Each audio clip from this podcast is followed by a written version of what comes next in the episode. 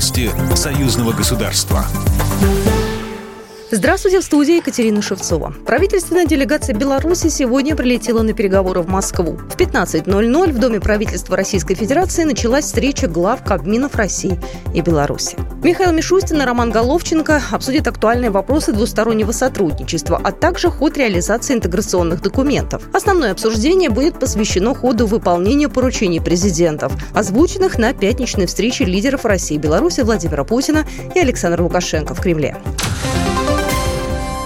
Власти Крыма намерены заключить соглашение регионального и муниципального уровня с Беларусью, странами ЕАЭС, Венесуэлой и Кубой, сообщил вице-премьер региона, постоянный представитель республики при президенте России Георгий Мурадов, сообщает ТАСС. Постперед отметил, что одними из очевидных свидетельств понимания Беларусью того, что Крым – это российская территория, является в частности разъяснение белорусского президента Александра Лукашенко о том, что в документах о создании союзного государства содержится взаимное признание Конституции. Минск последовательно поддерживает поддерживает в ООН позицию России по Крыму и всегда солидарно с ней голосует по соответствующим резолюциям, обратил внимание Мурадов.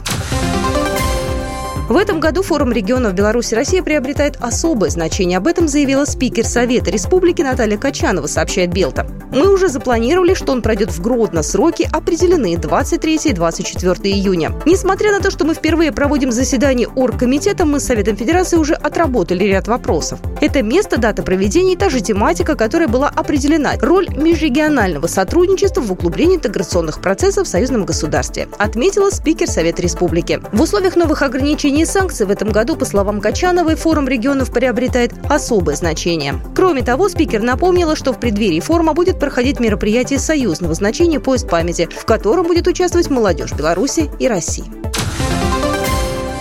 Литовцы едут за бензином, мукой и гречкой в Беларусь, сообщили в эфире телекомпании «Мир». По данным телеканала, топливо стоит в Беларуси в три раза дешевле, чем в Литве. Только за последнюю неделю бензин там подорожал почти на 25%, и цена достигла исторического максимума. Ажиотажный спрос у европейцев и на белорусские продукты. Литовцы массово скупают в приграничных магазинах соль, сахар, растительное масло, гречку и кондитерские